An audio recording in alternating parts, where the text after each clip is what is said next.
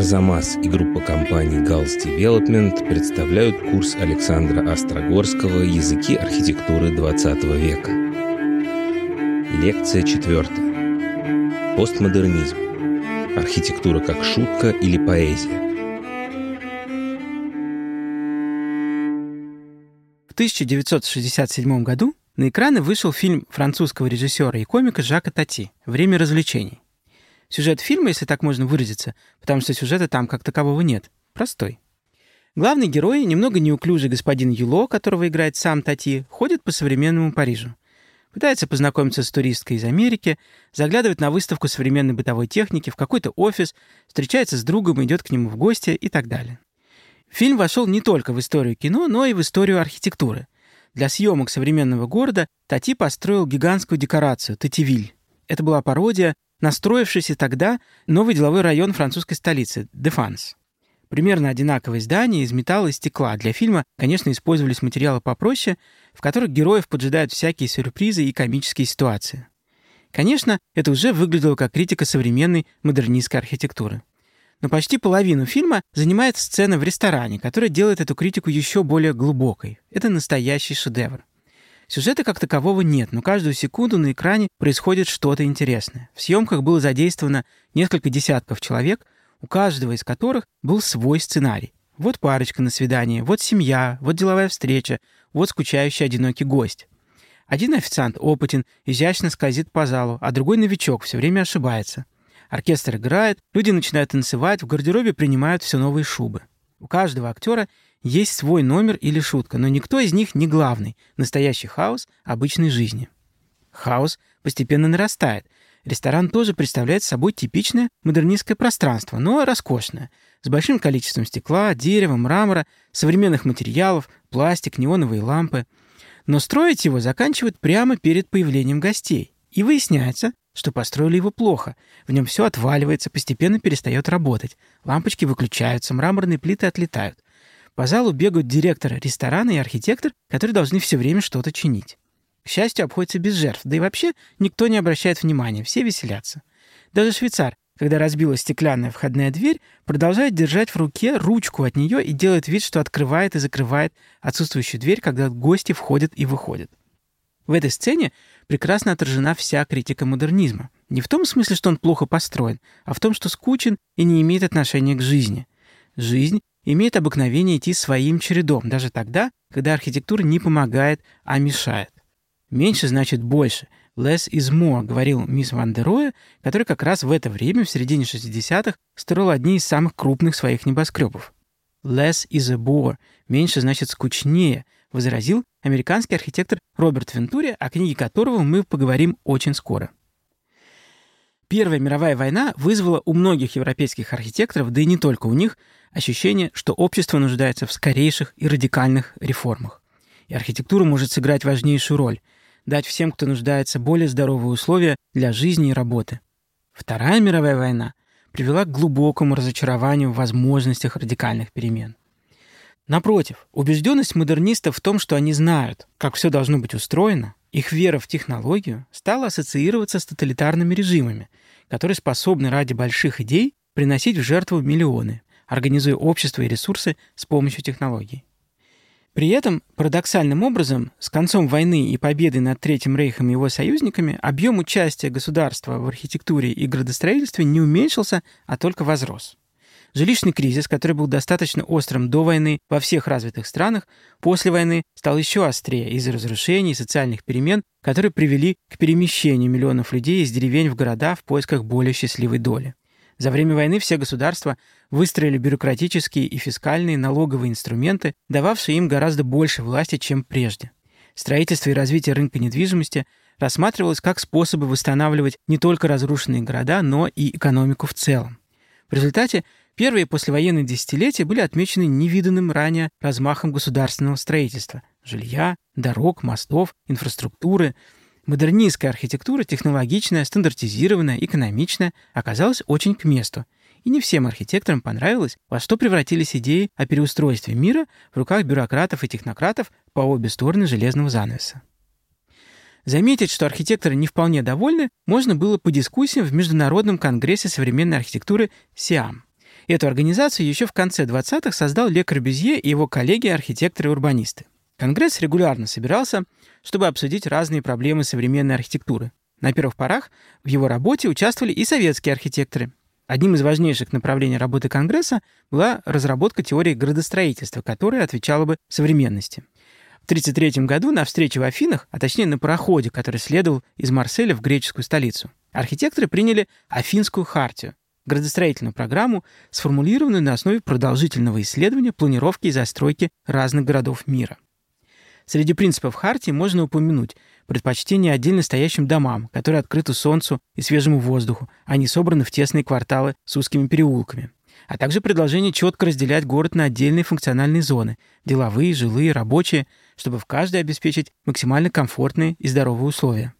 В Афинской хартии старые районы городов описывались весьма критически – тесные, грязные, темные, болезненные. Хартия была опубликована только в начале 40-х, когда уже шла война. Активное строительство в согласии с теми принципами, которые были в ней изложены, началось как раз после 1945 года. Громадные районы социального жилья на основе технологии панельного домостроения возникли во Франции. В Финляндии были построены спальные районы, в которых в зеленом ландшафте стояли отдельные жилые здания в СССР вдохновились обоими примерами, хотя были и свои разработки, но одна из самых популярных моделей хрущевок была сделана на основе технологии, купленной во Франции. А финский опыт повлиял на развитие идеи микрорайона. В советских городах этой эпохи идея разделения города на отдельные функциональные зоны просматривается очень хорошо. Крупные промышленные районы, такие же крупные жилые, в них больницы, клубы, школы четко рассчитывались по количеству людей. Но уже к середине 50-х годов в Сиам наметился раскол. Архитекторы-модернисты столкнулись с новыми для себя задачами и не могли прийти к единому мнению о том, как действовать. С одной стороны, их приглашали работать в странах, далеких от Европы, в Африке, Латинской Америке, Индии. Совсем другие климатические условия, чем в Европе, другой культурный и исторический бэкграунд заставляли задуматься о том, насколько модернистская доктрина была готова решить все мировые проблемы. С другой стороны, Требовалось что-то делать с центрами старых городов. Некоторые из них лежали в руинах после войны. Варшава, Дрезден, Берлин, Гамбург, Роттердам, Лондон. Я уже не говорю о многих советских городах. Правда, советские архитекторы в это время уже не участвовали в работе вся. Перед лицом таких утрат уже нельзя было говорить о том, что старые города надо перестраивать. Их хотелось сохранять и восстанавливать. Молодые архитекторы, входившие в Конгресс, начинали предлагать смелые идеи и критиковать старших. На один из конгрессов Ле Корбюзье, все еще лидер и один из самых известных архитекторов современности, просто не явился, а прислал письмо, объясняющее, что напряжение между поколениями делает работу Конгресса малопродуктивной и пора дать молодым дорогу. Но когда подготовку одного из следующих конгрессов и правда поручили группе молодежи, то они выдвинули настолько радикальные идеи, что в итоге в 1959 году конгресс сам распустился. Открывалось пространство для новых парадигм. Спустя еще 10 лет, по случайному совпадению почти одновременно, в 1966 году, свет увидели две книги. Одна из них принадлежала итальянскому архитектору Альдо Росси, другая — его американскому коллеге Роберту Вентури. Обоим архитекторам было около 40, что по меркам профессии совсем немного. У обоих была не такая богатая практика, но они совмещали работу с преподаванием и исследованиями истории архитектуры. Книга Роберта Вентури называлась «Сложности и противоречия в архитектуре» и была издана Музеем современного искусства MoMA в Нью-Йорке. Это тот самый музей, который в 1932 году организовал выставку «Интернациональный стиль» с проектами Ле Корбюзье, Гропиуса и Миса ван дер Роэ. Грант на работу над этой книгой Вентури получил от Фонда поддержки исследований в сфере искусства Грэма, в совете которого одно время заседал Мис ван дер Роэ. Но сама книга посвящена критике модернизма. И буквально на первых страницах Вентури критикует тезис «меньше значит больше», который принадлежит мисс Ван дер Роя. Он говорит о том, что ему нравится сложная, неоднозначная, противоречивая архитектура, такая же, как поэзия, в которой мы совсем не ценим простоту. «Меньше значит скучнее», прямо заявляет Вентури. Кроме этого, в подтверждение своих слов он приводит два интересных размышления. Во-первых, говорит он, архитекторы-модернисты настаивают на том, что открыли новые архитектурные законы, например, о связи пространства внутри здания с тем, как оно выглядит снаружи, связи структуры и фасада. Но и в классической архитектуре эта связь имелась, говорит Вентури, и показывает это на многих примерах. Просто она была устроена иначе и интереснее. Во-вторых, продолжает он критиковать старшее поколение, модернисты утверждают, что в их зданиях нет ничего лишнего и все логично. но разбирая некоторые проекты модернистов, он показывает, что они зависят от многих условностей культуры, от экономики, от произвола и вкуса автора-художника не меньше, чем традиционная архитектура. Важно отметить, что Вентури не упрекает модернистов в том, что у них плохая архитектура. Он с удовольствием отмечает красоту построек мисс Ван финского модерниста Альвара Алта, Ле Корбюзье, обнаруживая парадоксальные параллели между ними и архитектурой эпохи маньеризма и барокко. А вот в начале 70-х Вентури и его супруга и коллега по проектированию и преподаванию Денис Скотт Браун более решительно указывают на новые эстетические ориентиры.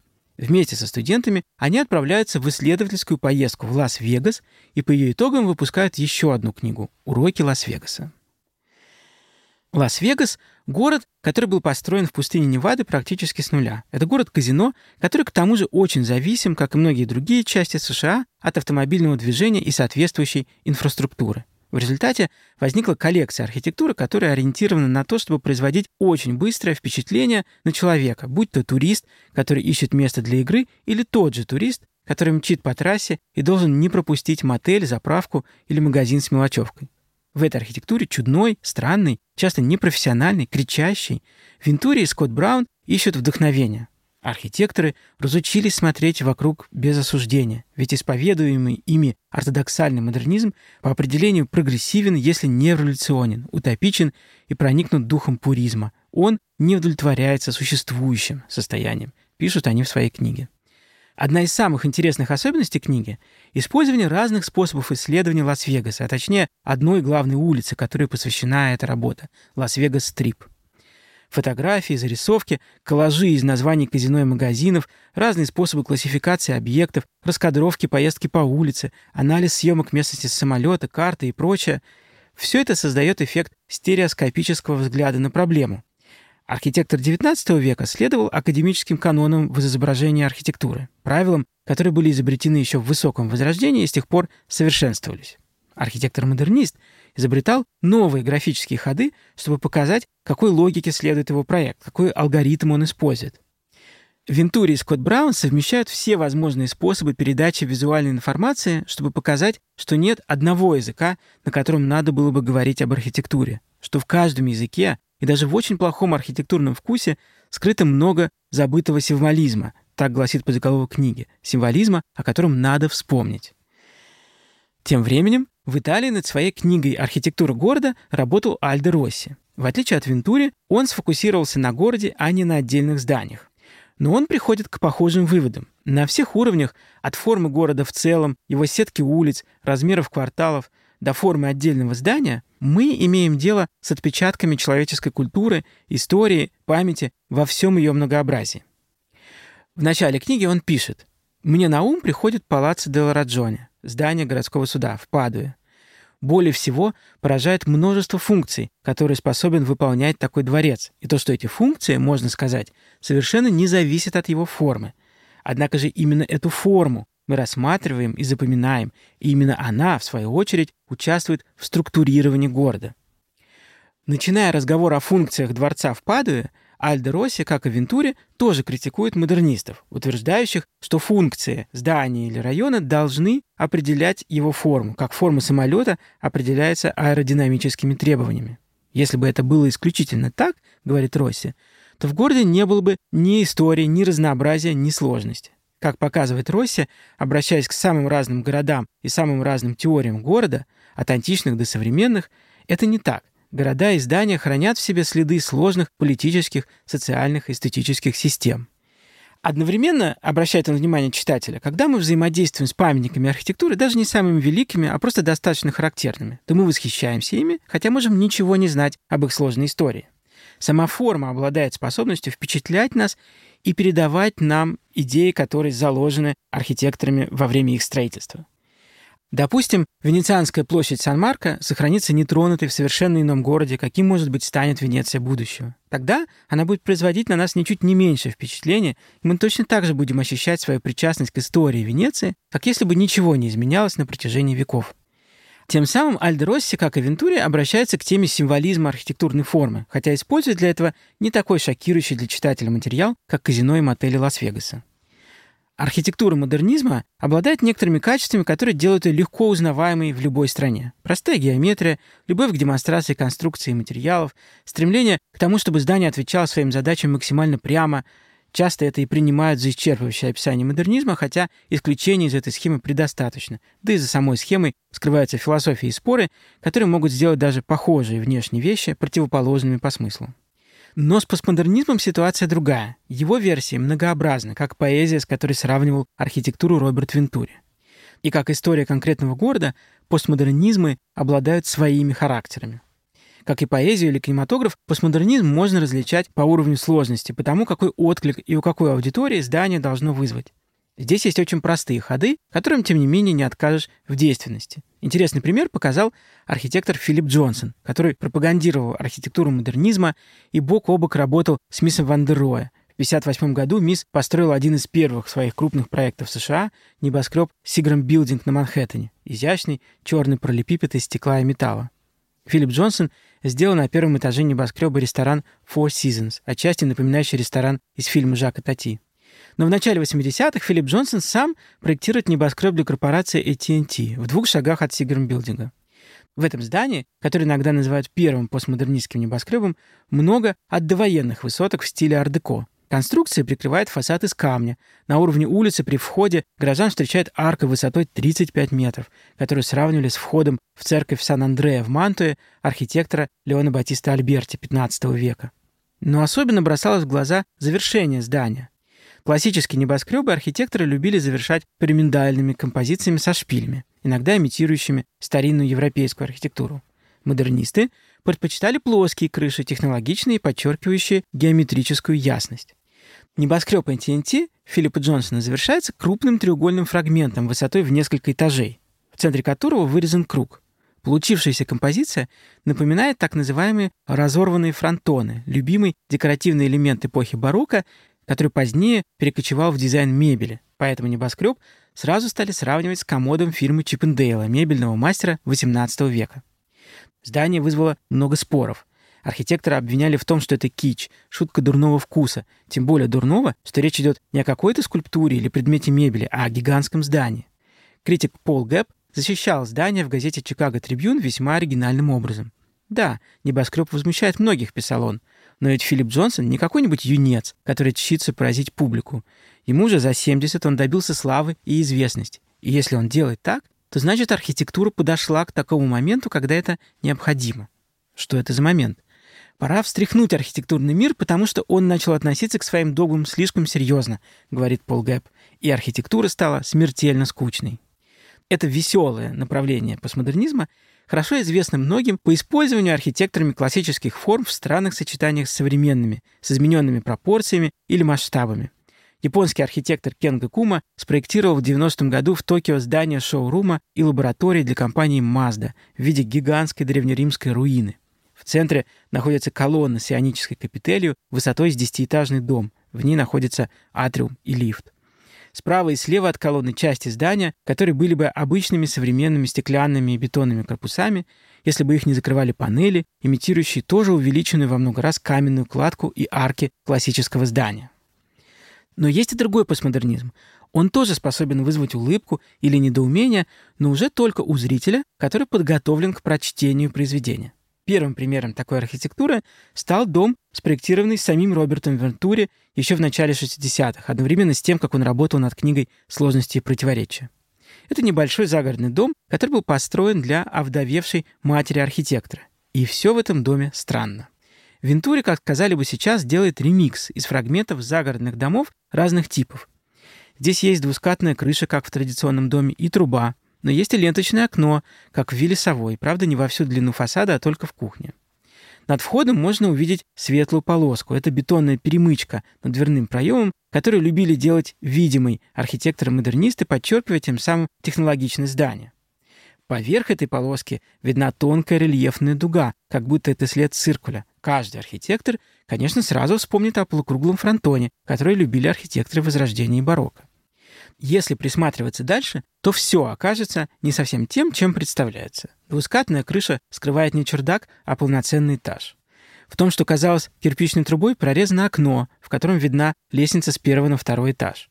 Сюрпризов еще множество, но обычному прохожему дом покажется разве что странным или забавным, а чтобы прочитать все шутки, потребуется специальное образование или книжка-путеводитель. А вот самым известным проектом Альдероси стало кладбище Сан-Катальдо в городе Модена в Италии. Город небольшой, но активное развитие и рост населения после войны привели к тому, что старое кладбище переполнилось.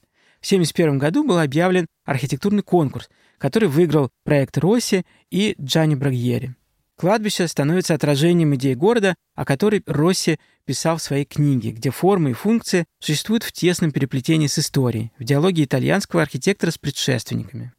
Среди этих предшественников французский архитектор XVIII века Этьен Луи Буле, один из представителей направления, известного как «говорящая архитектура». Буле считал, что архитектурный язык должен обрести качество поэтического, в котором смысл слова и его форма, количество слогов, ударения, звучность букв соединяются, чтобы создать нужный эффект. Такого же сочетания формы здания и его смысла, но не следует путать смысл с функцией, хотел добиться Буле, а вслед за ним — Росси. В центре кладбища стоит крупный куб красного цвета с равномерно расположенными квадратными отверстиями. Он кажется необычайно тяжелым, устойчивым и вызывает в памяти образ надгробия и одновременно, благодаря квадратным отверстиям, колумбария. Оказавшись внутри, мы понимаем, что это и есть колумбарий. Устойчивый куб, пустой внутри, лишь четыре стены, покрытые лестницами галереями и рядами не таких больших квадратных ниш для урн с прахом. А те ниши, которые мы видели снаружи, оказываются окнами. Как в модернистской архитектуре, внешний вид здания совпадает с его содержанием. Но эта связь не только структурная, но и поэтическая, связь ритмов квадратных решеток снаружи и внутри, напоминающая о том, что любая жизнь заканчивается небольшой нишей в стене. Но бывали у постмодернистов эксперименты и более масштабные, и более противоречивые. Испанский архитектор Рикардо Бафил, совсем недавно умерший, прославился своими жилыми комплексами. Каждый из них Крупное и интересное сооружение всегда с новой идеей. Во Франции он построил в начале 80-х жилой комплекс пространства Абраксиса, возможно, один из самых странных домов в истории. Французы были одними из первых, кто начал проектировать и строить крупные комплексы социального жилья сразу после войны. Они получили название «Гран-ансамбль» — «больших ансамблей». Звучит торжественно, но выглядело не очень. Бафил решил это изменить. Пространство Абраксиса состоят из трех корпусов. Один — десятиэтажный в форме полукруглой подковы, получил название «Театр». Другой — в 18 этажей в форме буквы «П». Его зовут «Дворец». Они стоят друг напротив друга и создают закрытый двор. В центре двора стоит еще один корпус, башня, которая называется «Арка». Все три здания жилые, в них около 600 квартир разных размеров. Это примерно как две панельные многоэтажки. Но Бафил придал этой архитектуре неожиданно торжественные формы, связанные с классикой. Все элементы представляют собой интерпретации колонн, портиков, антаблементов. Все эти формы укрупнены, так что колонна оказывается на самом деле эркером, лоджиями квартир. Антаблемент занимает несколько этажей в высоту. Но много и просто декоративных элементов, рельефов, подчеркнутых цветом, торжественно пурпурным или белым. Основной цвет — серый, для которого Бафил специально придумывал смесь бетона которая делает стену похожей на известняк, из которого строились французские замки и дворцы. С технологиями в проекте вообще отдельная история. Чтобы построить такое большое здание с такими интересными деталями, Бафилу пришлось изобрести специальный конструктор из бетонных панелей. Бафил говорил о том, что вдохновением для него послужила архитектура XVIII века. Но она выполнена по технологиям панельного домостроения XX века. Судьба этого потрясающего комплекса оказалась сложной. Как и многое другое социальное жилье, пространства Абраксиса столкнулись с тем, что поддержание их в надлежащем состоянии – это задача, которая ложится на плечи государства, а не жильцов. Чем сложнее архитектура, тем труднее ее содержать. Фантастические формы привлекли режиссеров фильмов антиутопий. Например, Терри Гиллиума с фильмом «Бразилия». Состояние комплекса тоже стремительно приближалось к антиутопии. Даже шли разговоры о сносе. Но жильцы решительно воспротивились, что, вероятно, говорит об успехе. Однако вопросы о соотношении затрат и результата остаются. Отношение к постмодернизму в Советском Союзе было двояким.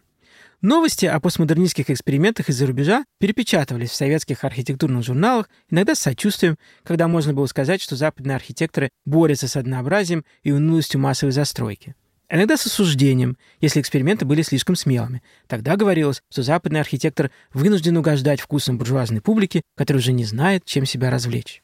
Одновременно критика массовой застройки советских городов становилась все острее. Все помнят, как посмеялся над одинаковостью домов в Москве и Ленинграде Эльдар Рязанов в «Иронии судьбы». Но это только небольшой эпизод, который сохранился благодаря популярности фильма. А между тем и профессиональная пресса, и газеты и журналы для широкой аудитории публиковали критические заметки о том, каким монотонным и безликим становится городской пейзаж, и что с этим надо что-то делать. Даже Леонид Ильич Брежнев призывал в 1975 году «Наши зодчие могут и должны покончить с однообразием застройки, невыразительностью архитектурных решений». Хотя использовать термин постмодернизм в отношении советской архитектуры было де-факто запрещено, но эксперименты в этом направлении имели место – Особенно свободно чувствовали себя архитекторы, когда работали с театральными зданиями и зданиями для детей. Тут позволялась необычайная игривость и множественные отступления от канонов.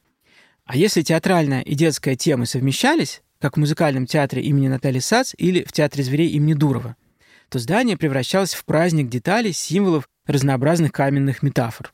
Здание театра Натальи Сац в Москве в 1979 году построили архитекторы Александр Великанов и Владилен Красильников, а театр Дурова был спроектирован Григорием Саевичем в 80-м. Но были в советской архитектуре и более глубокомысленные постмодернистские опыты. Например, небольшая аптека в Орехово-Борисово по проекту архитекторов Евгения Аса и Александра Ларина, построенная в 1973 году. Аптека выглядела как небольшое отдельно стоящее здание, одно из тысяч подобных зданий, которые ставились в новопостроенных микрорайонах но фасад аптеки был выполнен в форме большого красного креста. Это было высказывание одновременно в духе казино и мотеля Лас-Вегаса и в модернистском духе. Ведь Лас-Вегасское казино делали похожим на египетскую пирамиду или Тадж-Махал, хотя внутри было казино. А здесь, в здании, форма которого была символом медицинской помощи, действительно находилась аптека. И одновременно белое здание, часть которого была выполнена в форме Красного Креста, напоминала супрематическую живопись и скульптуру Малевича, искусство, о котором в СССР в 70-х годах еще надо было говорить в полголоса. К сожалению, в отличие от театров, которые неплохо сохранились до наших дней, аптека стала магазином и была основательно перестроена. После всего, что мы уже знаем об Арнуво и Ардеко, вряд ли нас сильно удивит, что постмодернистский дизайн пользовался необычайным успехом. За время, прошедшее с 20-х годов, когда дизайнеры начали всерьез экспериментировать с массовым производством, была выстроена большая индустрия. Своим размахом она была обязана стандартизации размеров и линий производства и материалам, которые начали тоже производить массово и дешево – металлы, пластики и ткани, а также потребителям, которые уже привыкли к типовым продуктам. 50-е и 60-е годы были временем модернизма в дизайне, эпохой, которая получила название Mid-Century Modern – Тогда европейский модернизм, перенесенный в США, совместился с возможностями растущего рынка. Но в 70-х внимание к себе приковали итальянские дизайнеры. Новое явление опять заметили в Музее современного искусства МОМА. В 1972 году там прошла выставка «Италия. Новый домашний ландшафт». В глаза бросалась любовь к пластику, к исследованию его возможностей создавать плавные округлые формы, окрашиваться в яркие цвета, менять плотность и прозрачность от солнечного или электрического света и так далее.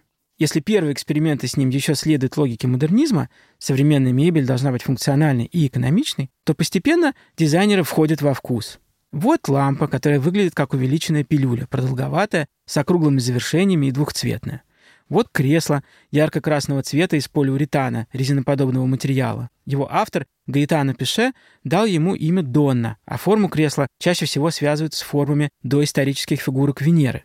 К креслу на веревочке привязан крупный шар из того же материала, как символ ядра, который когда-то приковывал женщину к дому и хозяйству. Из полиуретана сделана и серия сидений камни Пьера Джилярди. Каждая похожа на крупный камень. Архитекторы-дизайнеры из группы Аркизум представляют такие гарнитуры, которые, если их установить в комнате, будет трудно отличить от пола или от стены. Это кровати, диваны, кресла, которые как будто продолжают архитектуру. Но больше всего удивляла мебель Этери Социса. Это комоды, которым придаются простые монументальные формы. Вертикальные параллелепипеды на постаментах по пропорциям напоминают небоскребы но они обклеены ярким пластиковым ламинатом. На красном постаменте стоит шкаф в красную полоску, яркий желтый на постаменте в коричневую полоску и так далее. В 80-х Социс собрал вокруг себя компанию дизайнеров помоложе, и они основали группу «Мемфис», где игра с веселыми цветами и дурашливыми формами достигла своего пика. Игра, веселье, дурашливость — это самые заметные качества постмодернизма, хотя они принадлежат далеко не всякому проекту. Осуждать такой постмодернизм начали сразу, и изнутри профессии, и снаружи. Многим высоколобым критикам, воспитанным на модернизме с его чистыми формами, постмодернизм казался предательством достижения архитектурного прогресса. За что боролись архитекторы перед войной? За разумное переустройство городов, за аскетичное, но доступное жилье, за формы, которые отражают современный уровень развития технологий. А что предлагают постмодернисты? Игру с формами и символами дорогостоящие шутки, которые могут себе позволить только корпорации или богатые владельцы особняков.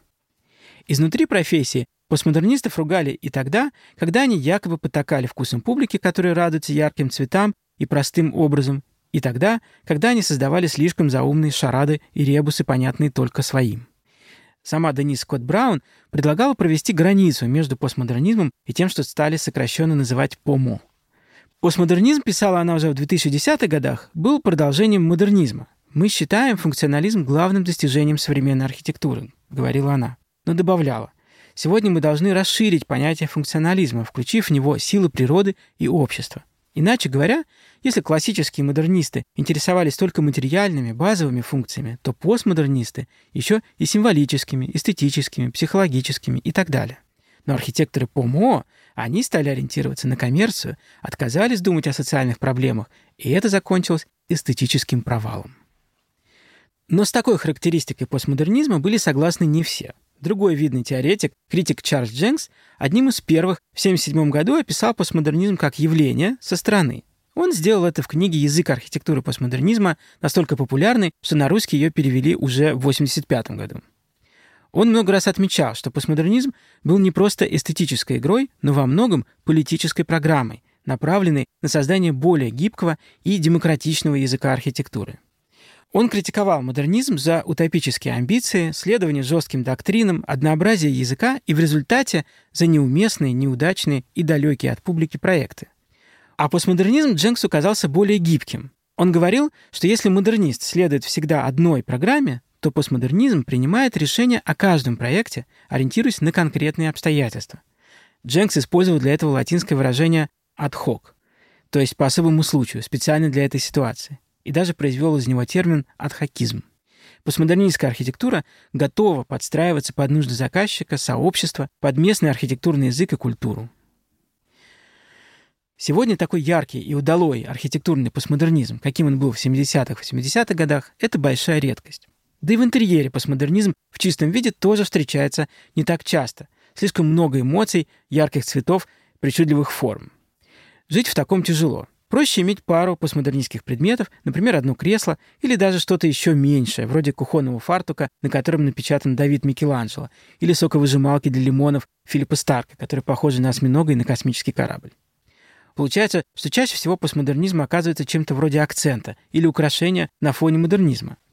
Действительно ли модернизм был так плох? Нужно ли было исправлять его именно постмодернизмом? И действительно так велика разница между ними, или же это правда две стадии одного общего проекта современной архитектуры, пусть противоречивого, с конфликтами и дискуссиями между участниками?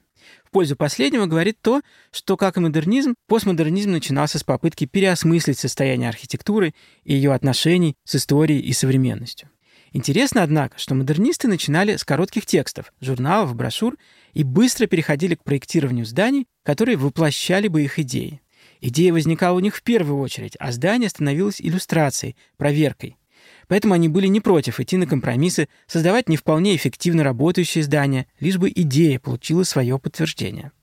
В конце концов, она придумывалась на будущее, которое еще не настало. Постмодернисты, те, что начинали процесс переосмысления, не стремились как можно скорее что-нибудь построить. Они занимались преподаванием и исследованиями, а их тексты обретали форму не коротких заявлений с большим количеством лозунгов и восклицательных знаков, а книг, в которых тщательно подобраны иллюстрации и ссылки на источники, как будто играли ту же роль, что и графический дизайн в 20-х годах. Это говорит о том, как меняется профессия архитектора в 20 веке. Вне зависимости от эстетических ориентиров и споров, в ней все более заметную роль играет теория, философия, критическое исследование истории, даже очень недавней. Развитие этой стороны профессии уже нельзя представить себе без особой инфраструктуры, напоминающей инфраструктуру современного искусства или даже науки. Это университеты, музеи, культурные центры, фонды поддержки искусства и исследований. И одновременно, хотя модернисты желали изменить мир и были готовы предложить ему свои идеи, именно у постмодернистов получилось стать звездами, близкими к художникам или кинорежиссерам. Еще бы, каждый раз, когда на улице городов появлялась какая-нибудь очередная диковинная конструкция, на нее обращали внимание пресса, жители, со временем интернет. Конечно, так повезло или не повезло далеко не всем архитекторам-постмодернистам. И, кстати, Вентуре или Росси такой популярности как раз не перепало. Но без постмодернизма 70-х, 80-х годов не зажглись бы архитекторы-звезды 90-х и 2000-х. Совсем не обязательно постмодернисты. Фрэнк Герри, Норман Фостер, Сантьяго Калатрава, Даниэль Лебескинд, Рэм Колхас, Заха Хадид с десяток имен, которые более или менее известны во всем мире. И теперь каждый архитектор, даже в маленьком городе, может мечтать о том, чтобы стать настоящей звездой, пусть даже на местном небосклоне. В следующей лекции о том, как японцы, скандинавы и современные художники преодолели послевоенный архитектурный кризис – Курс подготовлен при поддержке группы компаний Gals Development, интеллигентного девелопера, автора знаковых проектов в Москве и Санкт-Петербурге.